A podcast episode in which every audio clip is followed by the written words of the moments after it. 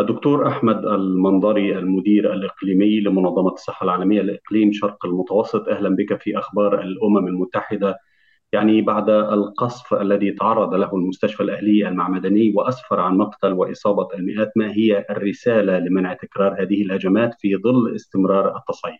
يعني طبعا رسالة المنظمة هي كما يعني هو واضح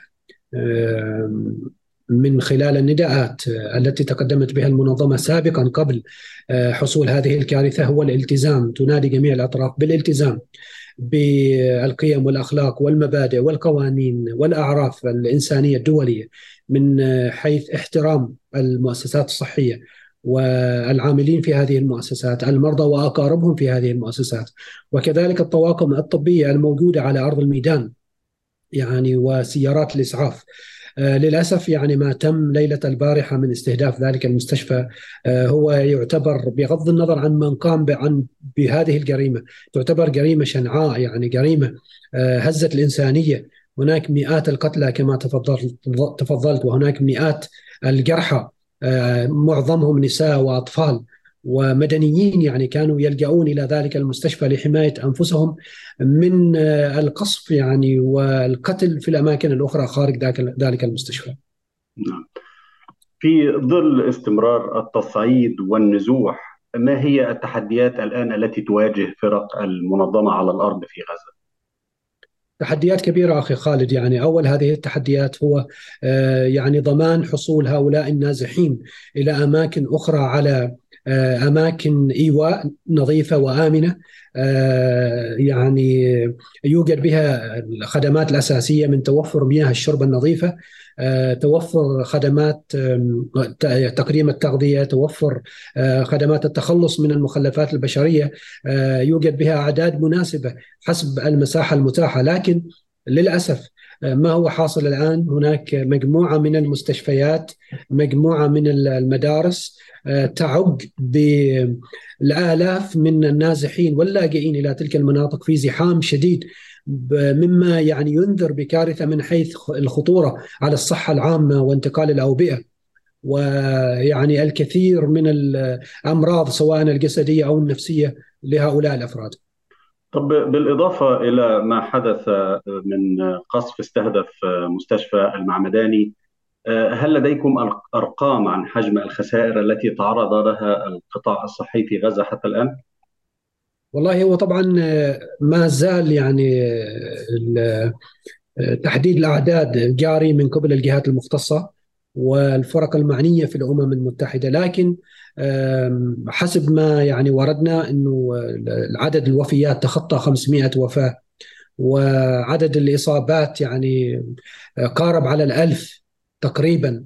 فنحن ننتظر فقط الإحصائية النهائية من السلطات المختصة في في غزة. طب بالنسبة لحجم الإمدادات المتبقية في القطاع هل لديكم معلومات عن حجم هذه الإمدادات؟ لأننا نسمع أن هذه الإمدادات شارفت على النفاذ.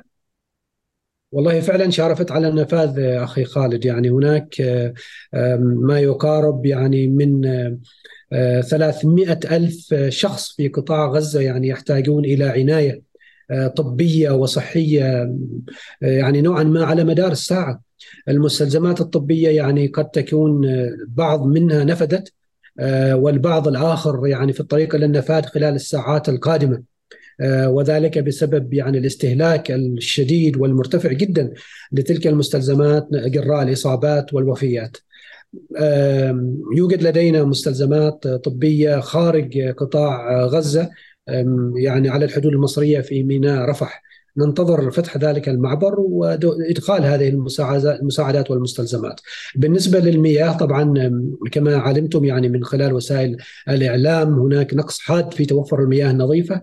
آه، بالنسبة للوقود للمستشفيات يعني شارف على النفاذ أتوقع خلال الساعات القادمة يعني سنستهلك كل الكميات الموجودة وهذا هو أخطر جانب من جوانب الأزمة الإنسانية والكارثة هناك لأنه انقطاع الكهرباء نفاذ الوقود يعني انقطاع الكهرباء عن المستشفيات انقطاع الكهرباء عن المستشفيات يعني توقف أجهزة على سبيل المثال التنفس الاصطناعي عن المرضى الذين يعني يتنفسون بهذه الأجهزة عن المرضى الذين يعانون من فشل كلوي يحتاجون إلى غسيل كلى عن المرضى الذين لديهم أمراض مختلفة كالسرطان على سبيل المثال والذين يحتاجون إلى علاج على مدار الساعة فهناك مجموعة كبيرة جدا من المخاوف وحصول كارثة لا قدر الله.